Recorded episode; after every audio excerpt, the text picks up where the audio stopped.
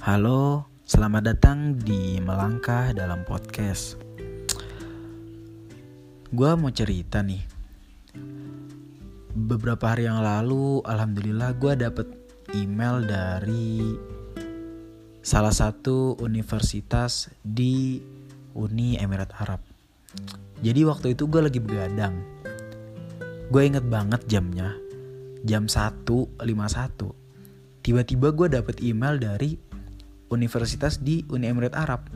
Emailnya isinya ternyata gue lolos seleksi berkas. Alhamdulillah banget tuh. Dan tinggal nunggu jadwal wawancara. Waktu itu gue langsung seneng banget. Bahkan gue sampai nangis. Pastinya nangis terharu. Bukan nangis sedih, masa sedih dong. Dan habis itu gue langsung ngambil air wudhu, gue langsung sholat tahajud. Eh, bukan tahajud, gue kan belum tidur. Habis itu gue langsung sholat kemulail dan emang ini momen yang pas banget kan lagi Ramadan. Gue langsung sholat lahir dan gue nangis di situ. Gue nangis gue istighfar gue mohon ampun supaya nggak berharap kepada selain Allah. Gue bersyukur banget dan gue pastinya berdoa biar dilancarin sampai tahap akhir dan semoga ya ada kabar baik alhamdulillah. Sampai hari ini gue belum dapat email jadwal wawancara ya. Mungkin habis lebaran kali ya.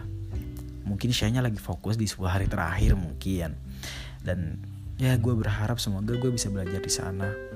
Ya, itu gue seneng banget.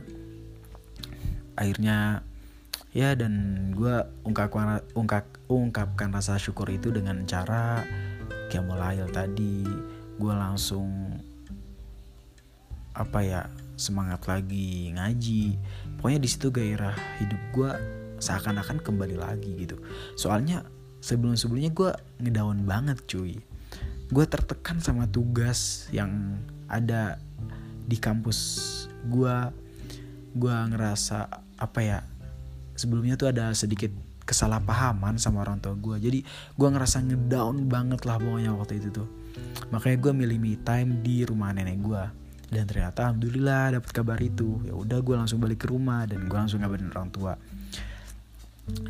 Hal yang gue ambil dari apa ya kejadian pada waktu itu adalah lu jangan ngerasa resah, gelisah ketika lu lagi ngedown.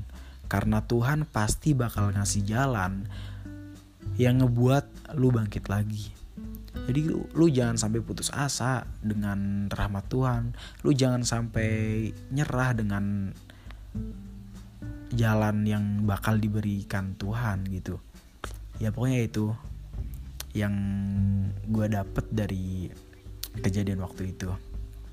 Mungkin ini yang bisa gue share kali ini. Kita jumpa lagi di podcast selanjutnya. Bye bye